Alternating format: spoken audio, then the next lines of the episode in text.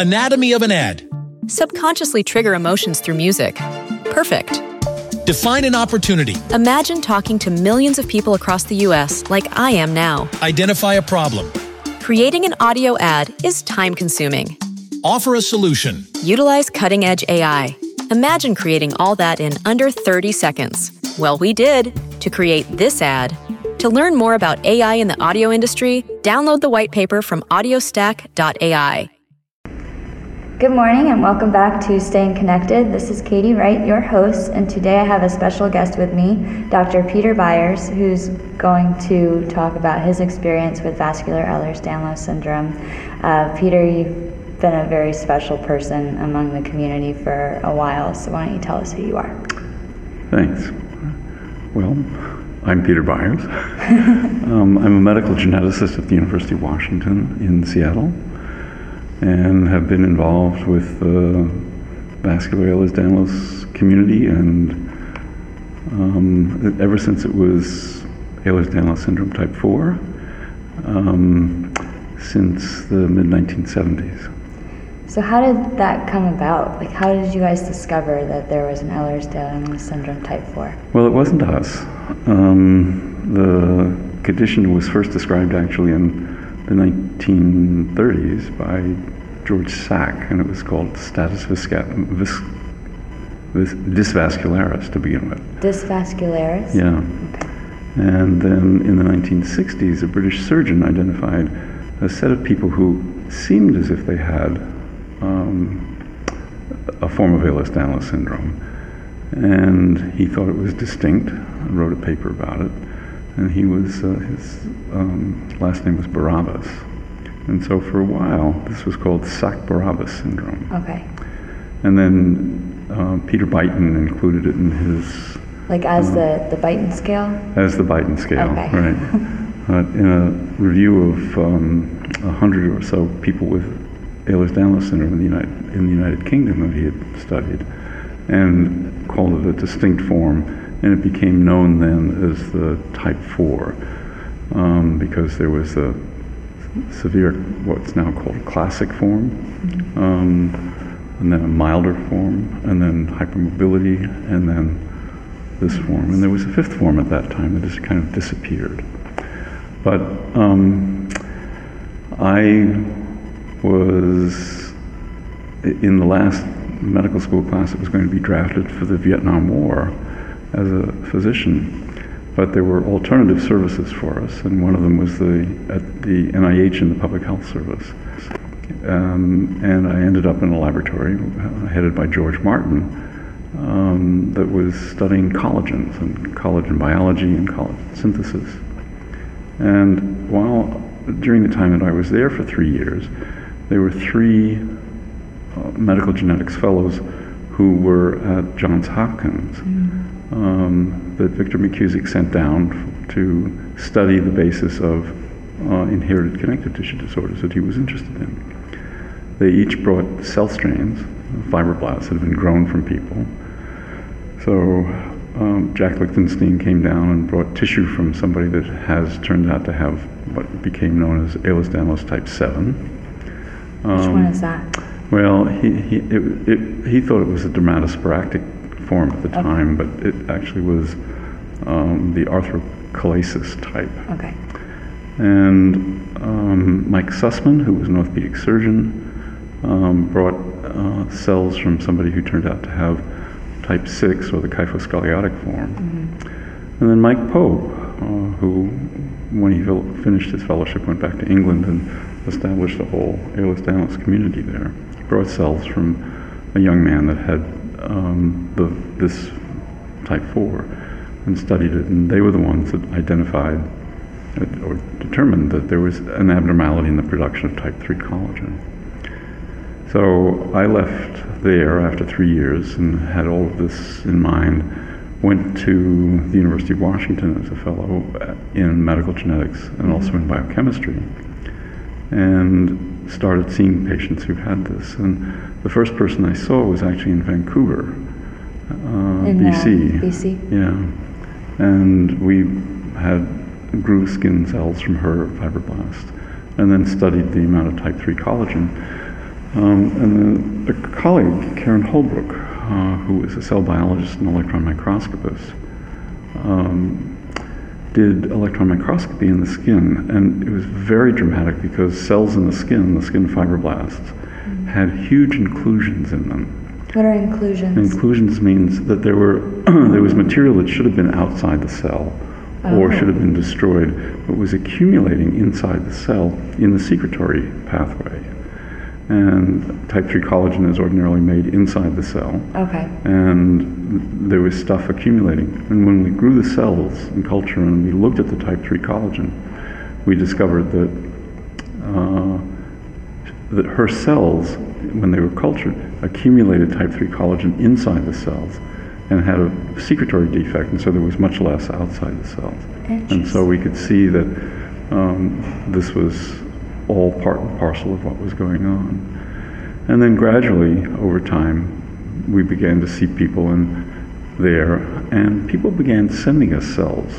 And I was studying osteogenesis imperfecta and and these other conditions at the same time. We were using electron microscopy, Karen was doing, um, as a tool to look at the structure of collagens in the skin and also cells and what was happening. We did it for all the different people, and we could find alterations. And then there were some people who had clinically what was Ehlers-Danlos type 4, now vascular EDS, um, who didn't have nearly as much storage, and they had other kinds of alterations. But we could still see abnormalities in the collagens when they were made. So we continued that on.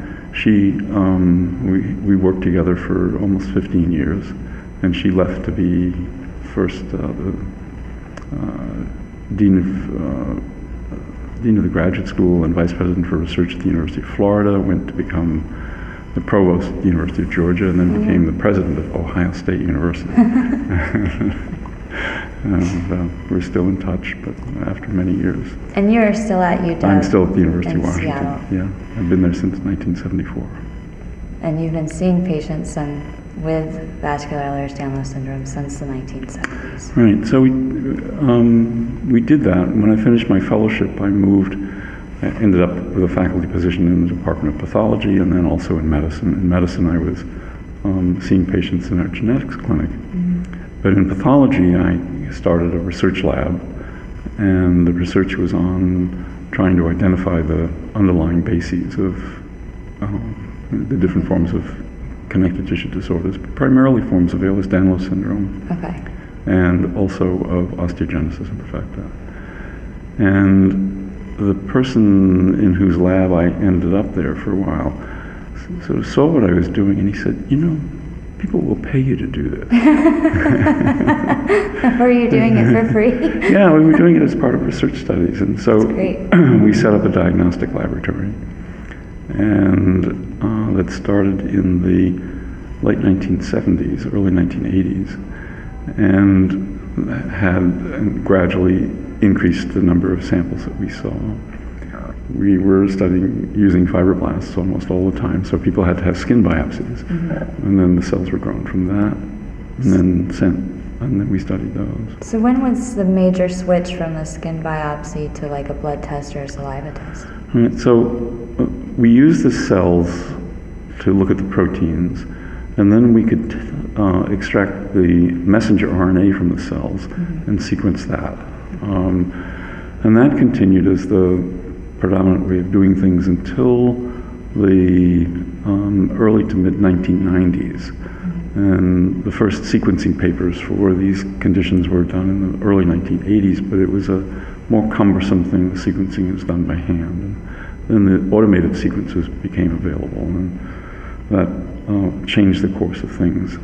And then, beginning in the uh, late 2000s, um, the switch was from uh, standard um, sequencing one by one to next generation sequencing, which could sequence huge numbers of genes, in fact, the genome.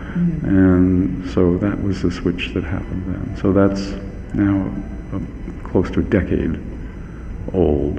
Okay. And um, we made the switch gradually over time to from the more standard kinds of sequencing to the next generation So, were there people who were tested on a skin biopsy that ended up being retested with Yeah, a blood test? yeah. So we, it became easier to extract. We could, became easier to extract DNA from blood and Okay. then sequence sequence the genes from there. And um, but for in the collection of people that we had, we actually went back to the fibroblasts, extracted the RNA from them, and sequenced that for all but about 30 or 40 of the people that we had studied who had protein abnormalities. Um, so we, there's a small set of the people, I think we still have frozen cells from them, where we didn't uh, do the sequencing from things that we started in the early to mid 1980s. Wow. But now it's easier instead of thawing them and growing the cells and collecting the RNA just to get blood from people. so of course some of those people are no longer alive, but if they're family members, then we can we can study Yes, family members. So you have been, you and Sherene have both been very involved in the community and like the vEDS collaborative and everything that you're doing. And you're very communicative for doctors, you know, like comparatively to what I've experienced. So was it always like that for you? Being so involved in patients' lives? Yes, um, I mean, I'm a medical geneticist, and so when we see people, we see families. Um, we spend you know, our visits in the clinic are at least an hour long.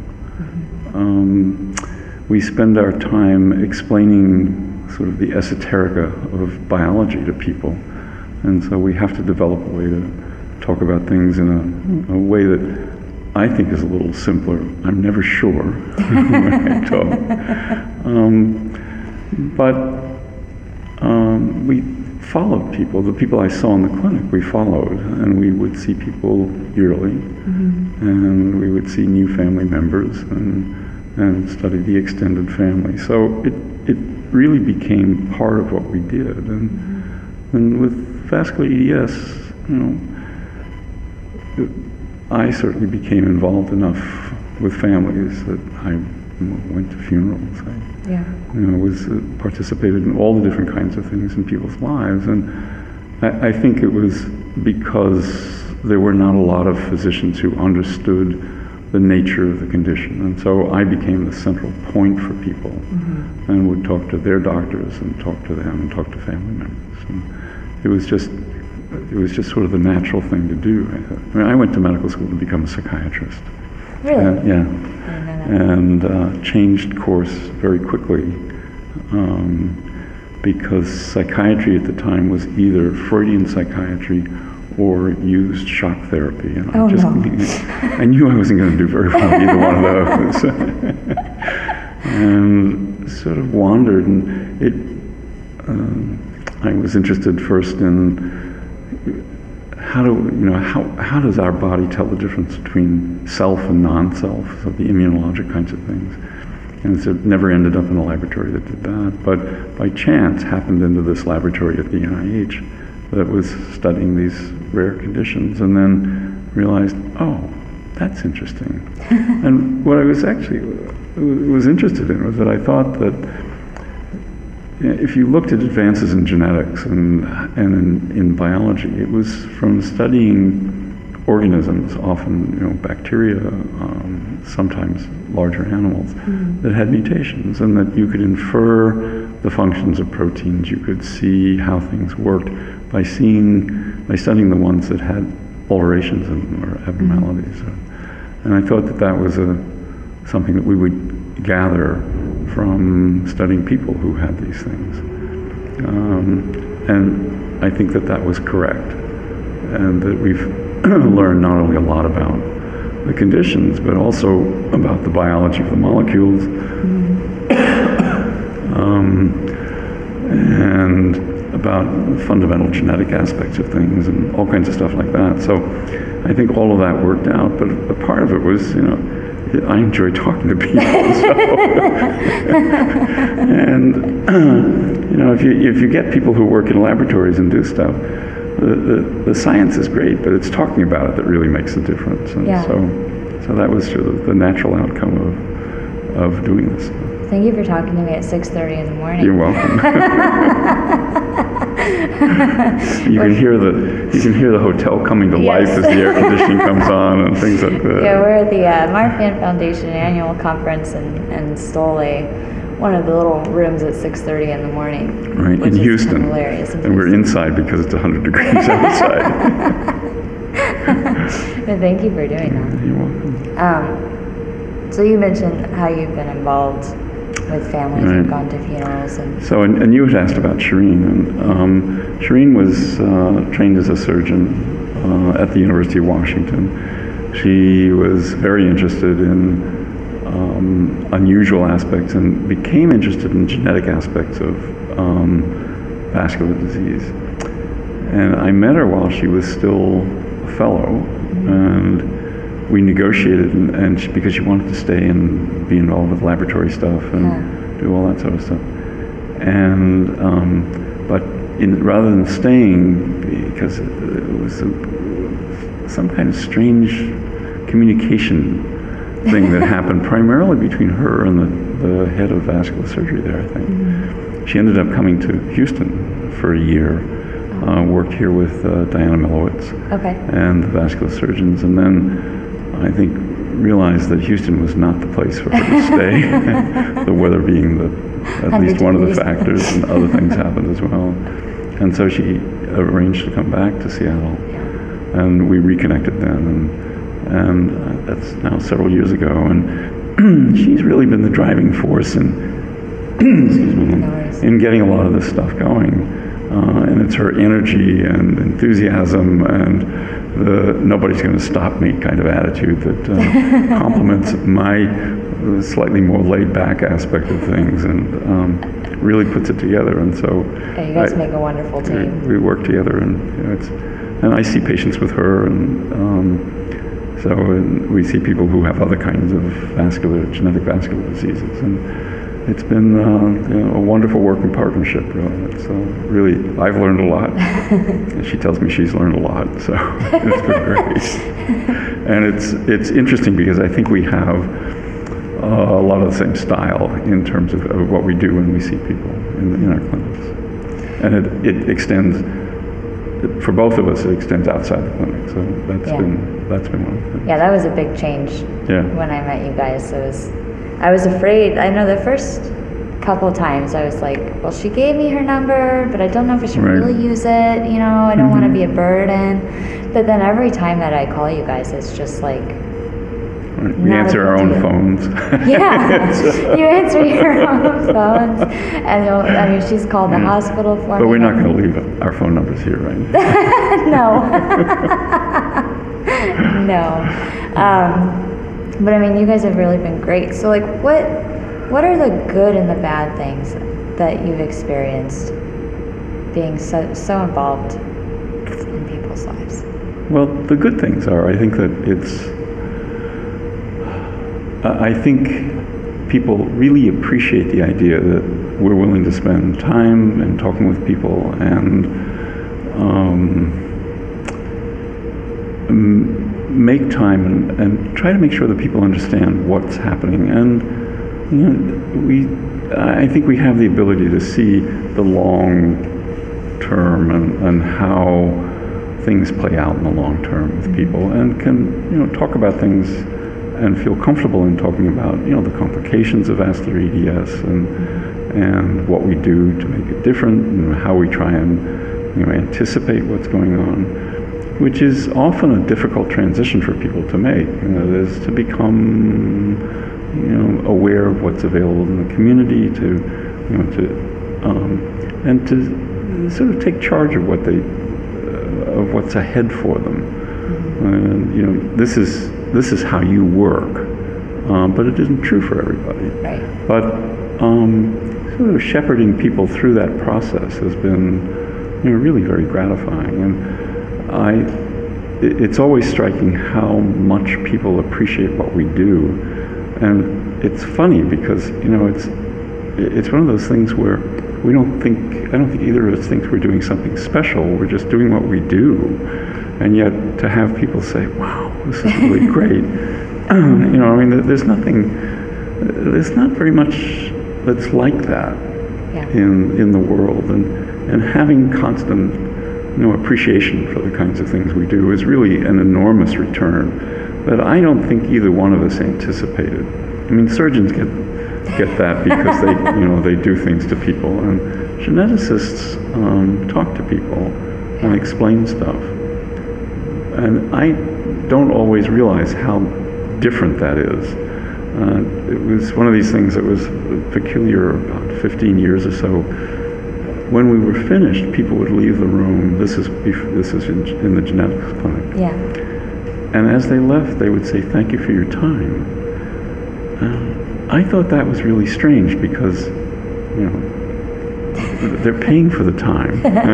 It's, uh, but I realized that they were seeing somebody who understood what they had, knew a fair amount about it, um, and was just willing to sit and talk and listen.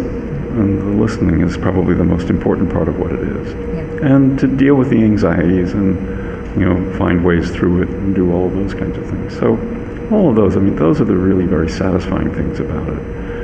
And I think the, the most difficult part is we lose people. And, um, you know, we, we are part of, for many people, we're part of the family in, in a sense, uh, because we know everybody in the family. And, you know, that's, um, that's not an easy part of it. And, you know, we, we know that it will happen and it's, we gird our loins and, you know, sort of go on. Uh, But um, by being part of that process as well, um, and being there when the family is going through the grief that we share, um, it's um, it, it again is one of the things that sort of is part of what we do, and it's part of what what makes this a human effort. So, I like that human effort. It is. I mean, I, I remember asking Sherene about that. Um, I think it was, I know, maybe almost a year ago. Said, How do you do this? like, how do you? Because I was really starting to get more connected in the community, and then I would see things, and I asked her one day, I'm like, how? Because you, she- you guys are like family to me now. Like it's it's over. You're already family. It's done. Right. you can't do anything about it. But um, sorry.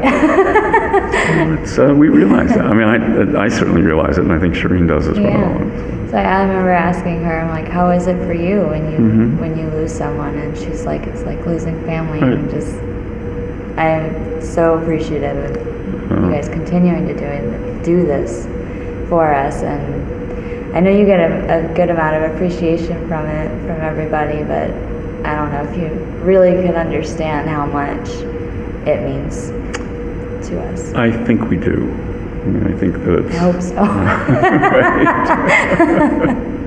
like words just can't express it enough. Oh, So, well, thank you. you're welcome. Um, I don't know what else to ask you because I've just had an emotional moment.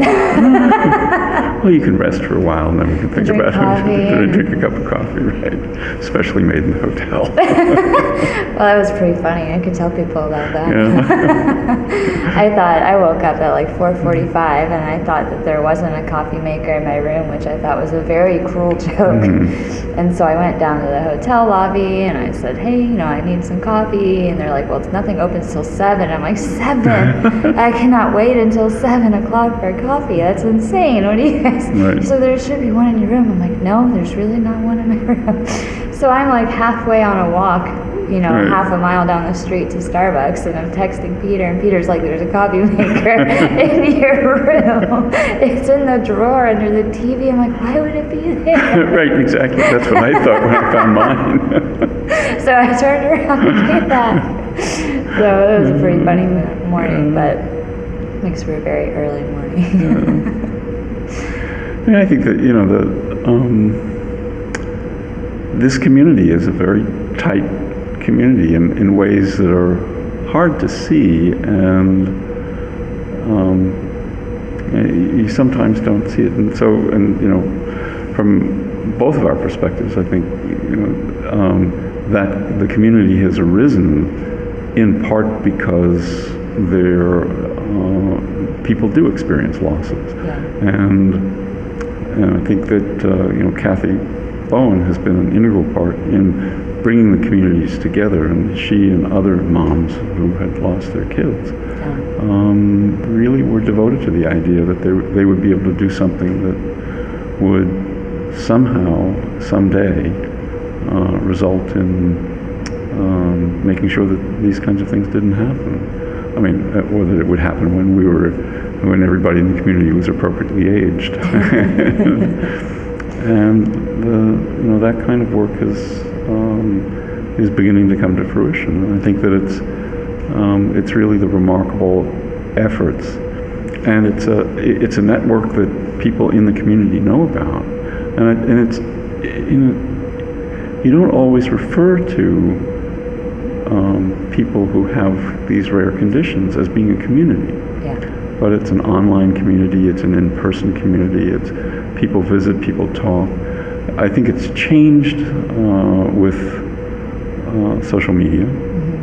Um, The Facebook things. the Facebook things. that Kathy's going to show me about uh, later, later this morning. Yeah. Over breakfast, she's going to show me the Facebook page. Oh my gosh. and uh, so, because I made her promise that she would do that because I had, was looking at the website as uh, part of it, looking at the websites for all the members of, uh, of the collaborative that Yeah. uh, Sherene has been instrumental in putting together. And I thought that you know, this website needs a little buffing. and so I said that to her, and she said, Oh, yeah. We really don't use it very much. There's just enough information to get to the Facebook page. And then the Facebook page is where everything happens. yes. So, since I don't have a Facebook account, Or Twitter. yeah, Facebook page has been, there's a Facebook group like specifically for people Yeah. with genetically confirmed vEDS, and it's Yeah. been amazing. yeah. I don't remember who grabbed me and put me in that. Uh-huh. It might have been Emily Uh-huh. Ranta. Like back when I was first Yeah, diagnosed. Because I yeah. remember posting in like the Ehlers-Danlos forum, like, oh, I Uh-huh. was just diagnosed with, with vascular type, and then she messaged me. Oh, interesting. Or I think she, that was when I was still, oh, I wasn't diagnosed yet. I was still in my like was- four month Right, in the Odyssey. Just to get it. and. And then after I got confirmed, somebody Yeah. put me in there, and that was just yeah, amazing. Yeah, she's. A. I think she's a, a devotee of the of the internet stuff as Yeah. well. And I think I think for everybody of your generation, uh, is it's become the way of communicating with people, and and you know I don't need to be part of it um, because I think that so much of the the value of it is actually the person-to-person communication among the people who are affected with the condition, and that. Um, it's you know, it's always interesting to watch how that works. So remember, we had as after the collaborative meeting, we had a, a family gathering, Yeah. and it was really interesting because here were members of 20 families or so, most of whom had never met anybody outside their own family, or in the cases where they were the only person, Yeah. other people who had this. And we started off, and we were planning to start the meeting about nine o'clock, and people were sort of continuing to wander in. And within about five to ten minutes, the room was just alive, mm-hmm. and it was buzzing away and everything. Then we had a couple of scientific talks, and I think it was you that stood up and said, "You know, enough of this science stuff. We need to talk." and um, and that it, it, it again just watched and and people you know drew everybody out and there were there were um, family members there who had lost their son there were people who were affected there were uh, people who were relatively newly uh, diagnosed there were people who you know had long-term jobs that um, you know they were in their 40s 50s were there and Yeah. and so it, that being able, for people being able to see that whole range of what was going on, and I think it just was astonishing, and and I think that you, you don't see that in many other communities. And this is a community that's vibrant and um, it's striking and you know there are a lot of very smart people and very connected people in this group and they take advantage of this. Not everybody does it, but Yeah. I mean, having it available is really, um, I think, an amazing resource in the, in the community. I had one of those moments last night when we were upstairs Uh-huh. on the in the executive Yeah. lounge or whatever it was. It was a meeting for people with vEDS, and Mm-hmm. I remember I stopped for a minute to get like a piece of a piece of fudge or something like that, and then I turn around and I was just like I didn't insert myself in any conversations. I just kind of stood there Mm-hmm. looking around at everybody, and it's just so heartwarming Yeah. to see. Like you do hear, it gets really, really loud. Yeah. and you're just like, I love all of these people, and Mm-hmm. the whole thing is just amazing to watch. Like everybody get connected. There are people here who I've never met that Mhm. were newly diagnosed, and there's one girl here who's I think she's 12, and her whole family is basically here with her, and Yeah. she's the first one. Yeah. And it's just amazing the Mm-hmm. amount of community, like Yeah. before long, everybody's got each other's number, and we're all, Yeah. you know, it's like we're best friends as soon Uh-huh. as we meet, and it's amazing. Yeah. And I think that, you know, for Kathy last night, who was here and Yeah. um, received an award from, from or recognition from the Marfan Foundation um, because she had been so much of an, an integrator, and her role was very much like the woman who really brought the, the Marfan Foundation to the place where it is now. That she had said she knows so many people by voice, by you know um, notes, by things like that, sometimes by pictures, but she's met so few of them. Um, and part of it is because um, there hasn't been a home for meetings for people. And I think that you know what what's coming out of this collaborative, which is a you know the group that has brought together the smaller you know the Kathy's group, the which is largely the Facebook group and um, the groups put together, so the Defy Foundation from the Damacy brothers and um, then the Fight EDS group from the Yasek family, and um, then Annabelle's Challenge is part of it, and, and the Ehlers-Danlos Society has been part, and the Marfan Foundation has been part.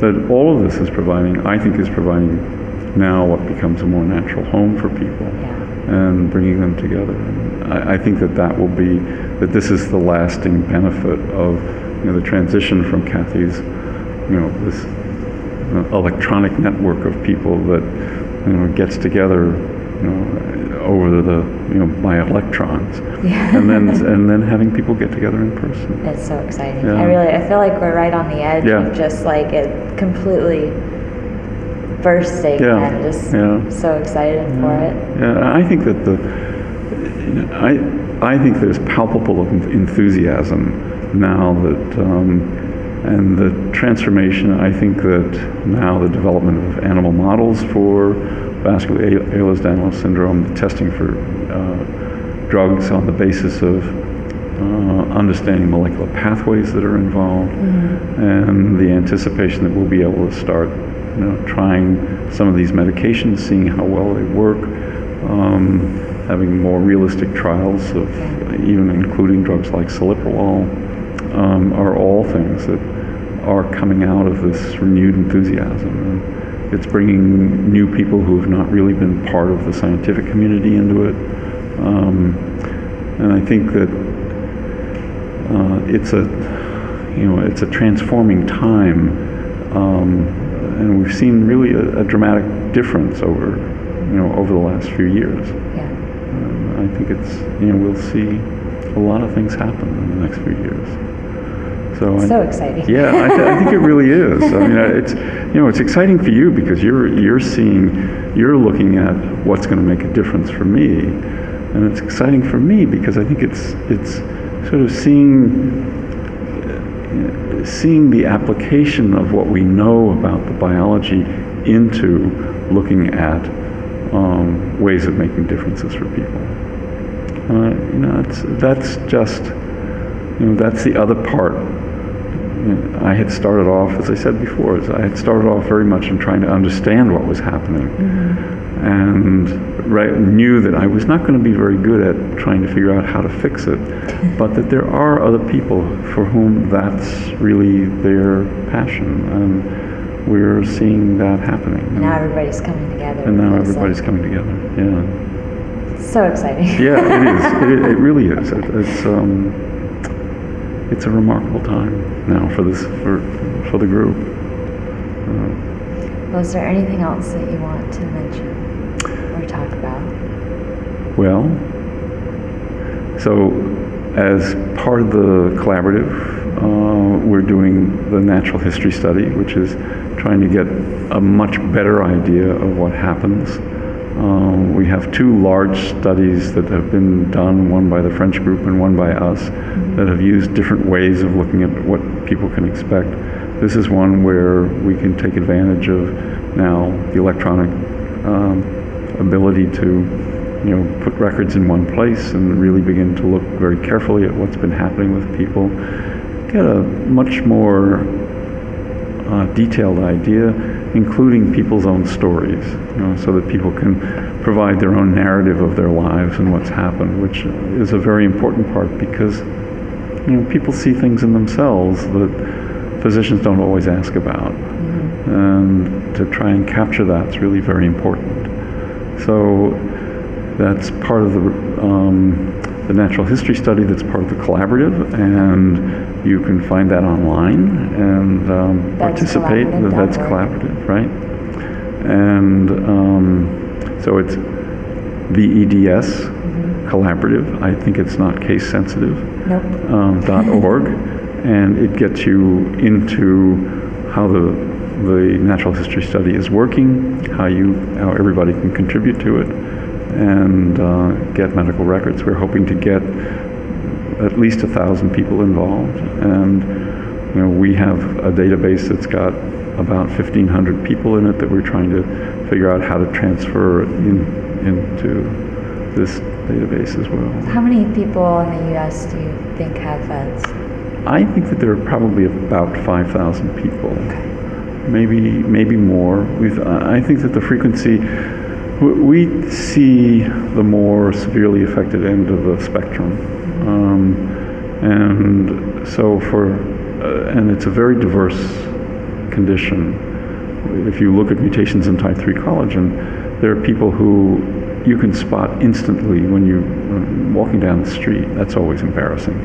but, uh, um, but walk in the door and we refer to some people as having a walk in the door diagnosis. Mm-hmm. Um, something we have to teach our fellows, our trainees, of how to look and what yeah. to see. And then others who, even with a mutation in my hand, um, I would not be able, to, on, just on the basis of clinical findings alone and examination, be able to make a, a clear diagnosis. And that depends then on family history and their own, their own personal history of what's happened to get to that point. So there are a lot of people that we miss because it doesn't get that translation doesn't get turned turned the, into the initial right, picture. Right, and you know the pictures that people see are the really outliers on the much more severe end. And, you know, seeing people who look you know, like everybody else yeah. is always startling when they come with the diagnosis. But um, it's uh, so there are a lot of people we haven't counted uh, in this, and we know, for example, that about three to four percent of people that we've in whom we've identified mutations have what we call null copies of the gene. That is, one copy of the gene doesn't work, and they have a much milder presentation. When we look at osteogenesis imperfecta, for example, the mild form of that, which also involves the inactivation of one copy of the gene, mm-hmm. for mutations in that gene in people with OI, that class of mutation represents between 35 and 40 percent of all the people with mutations. Okay. So we're missing that whole set of people with uh, vascular EDS or with mutations in type 3 collagen genes. And we expect to find them. And then if we look at the proportion of you know, even more other mutations which affect the structure of the protein. Mm-hmm. There are classes of mutations which are way underrepresented compared to what we would So expect. there might be more So out there are many more out there. And those involve more subtle changes in protein structure. So they have much less in the way of presentation. So it would be nice if we had like 5,000 people Yeah. end up in this We natural will. history study. I don't think we'll get there that, that quickly. Not that but, quickly, but I but- mean, in the long term, it would be Yeah. wonderful to, because it feels to me like we've got a great community of people Mhm. online and several hundred people, but nowhere Yeah. near the 1,500, Right. you know, nowhere near 2,000 even. So Right. it's hard, it's, you know, you know that there's people out there Mhm. that still need the community or are maybe living and have no idea that this community is even out here Right. you know, and like always struggling with like how do I Yeah. reach those people? You know, I look on my YouTube channel and I can see like where people Yeah. have watched my Yeah. videos from, and it's like a lot of the middle parts of the United States are just like Or barren. are barren. like I met somebody though from Idaho. No, it wasn't Idaho. They were from uh, one of the I states, but it's not it's not common, Mhm. you know. Like usually I meet somebody from Washington or California or like Baltimore. They're near Mhm. major areas, you know. So like you know that there are people living in those more rural areas that have no idea Yeah. and are not connected. And it's like how do we reach those people and really get it, get them in? Right. but it's been amazing. Like I'm just hoping that as this, as now we have more of a home to meet Mhm. and get together and and do more things, that gradually it'll just happen. You know, Mhm. people will Google Yeah. vEDS and actually come across events, meeting or collaborative and the and all and the the other kinds of things. Yeah. It's very yeah. exciting. So. And one of the ways that, you know, for a long time, I think we were probably the major laboratory in the country that uh, would identify people. But um, a number of other laboratories now do the testing, uh, including, you know, Invitae and GeneDx and Connective Tissue Gene Test has done it for a long time. And um, so one of the ways that we have of finding people that we haven't found, although sometimes families have one leg in our lab and one leg in somebody else's lab, um, or maybe it's the arm, the biopsies are different, but um, um, we are in contact with them, trying to get them to approach the people they've identified and have them contact us for the, the collaborative and for the natural history study. So I think that that will also be, you know, I think we will find mm, perhaps half as many people again out there who've had con- confirmatory confirmatory testing and be able to bring them into the community, and they will then bring their families. And I think that that will get us more. It's, but it still is a matter of recognition, and you know, somebody has to think about the diagnosis in order to do the testing, Yeah, and that's the next step, or a next step. it's one of the next Um, steps. yeah. I would really like to see like all all of the emergency rooms just really Mhm. no, and primary care physicians. Like I don't know how many times Yeah. throughout my life I came, you know, like why can you see all my veins? Do I have too much iron in my blood? No, it's not a thing. Right. There's so many little things that if the primary care physicians were more educated on what it looks like, or Mhm. you know, even not even looks like, but if you're having complications and you don't look like Mhm. somebody that meets like the initial clinical picture, Well, you know, one- recognizing that. Yeah, one of the places that um, we we know is starting early is one of the major manifestations that people present with is unexplained bruising, and so the traditional pathway in pediatrics would be the person sees a you know the family sees a hematologist, they do the typical studies for bruising and. Uh, they measure platelets and they measure clotting factors, and then they stop. and they say, well, maybe you have a form of von Willebrand's disease that we just can't capture, or we just, or you just have something. But there's not yet the routine of going from that failed diagnostic To pathway to the next one, which is a genetic test. Yeah. And we have people now that are beginning to work in the hematology community, in the pediatric hematology community, that are saying, you know, this is this is the next way to go, and to include that in the ordinary workup for undiagnosed you know, bruising that Yeah. in people and kids that don't have other dramatic findings. So I, I think that that'll be a that that will be another way of, of getting into, that's a in- into the community. And you know, th- th- this is so we can get there before there are dramatic Mm-hmm. events that occur. Um, but that that again is a matter of you know, the hematologists have not been part of this community up, up until now, and we're beginning to see them come in. So, in, in pediatric hematology, Great. yeah. Well, thank you again for doing this at 6:30 in the morning. You're very welcome. well, we've succeeded in taking you know quite a long time to get Yes. there. That's great. Thanks. Thank you. Thank you for doing all of this because. Um, you know, your voice and your presence in the community has really made a big difference for people, and they have some place to go, and they see somebody who is, you making a difference, and I think that's inspired other people to do the same sorts of things and to become part of things. And you know, you've had touchstones in the community for people, um, or touch people, or you know, however we say it, but people who've been very important to you.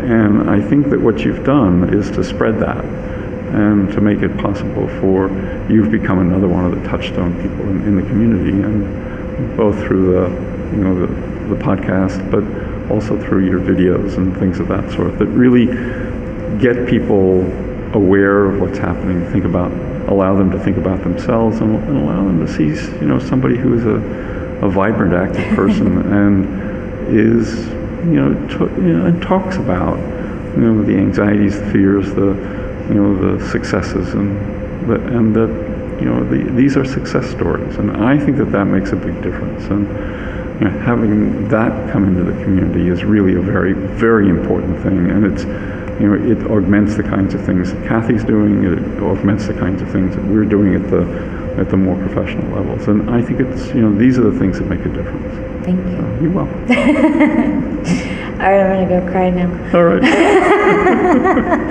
Uh, thank you, everybody, for listening. This was Staying Connected, and this was Katie um, interviewing Dr. Peter Byers, who is amazing and agreed to do this at 6:30 in the morning.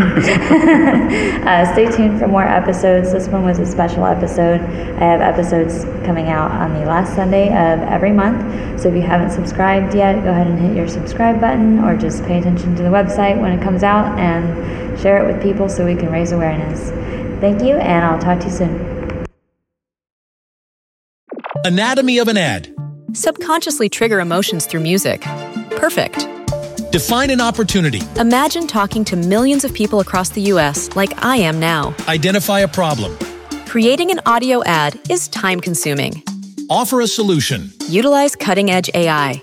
Imagine creating all that in under 30 seconds. Well, we did to create this ad. To learn more about AI in the audio industry, download the white paper from audiostack.ai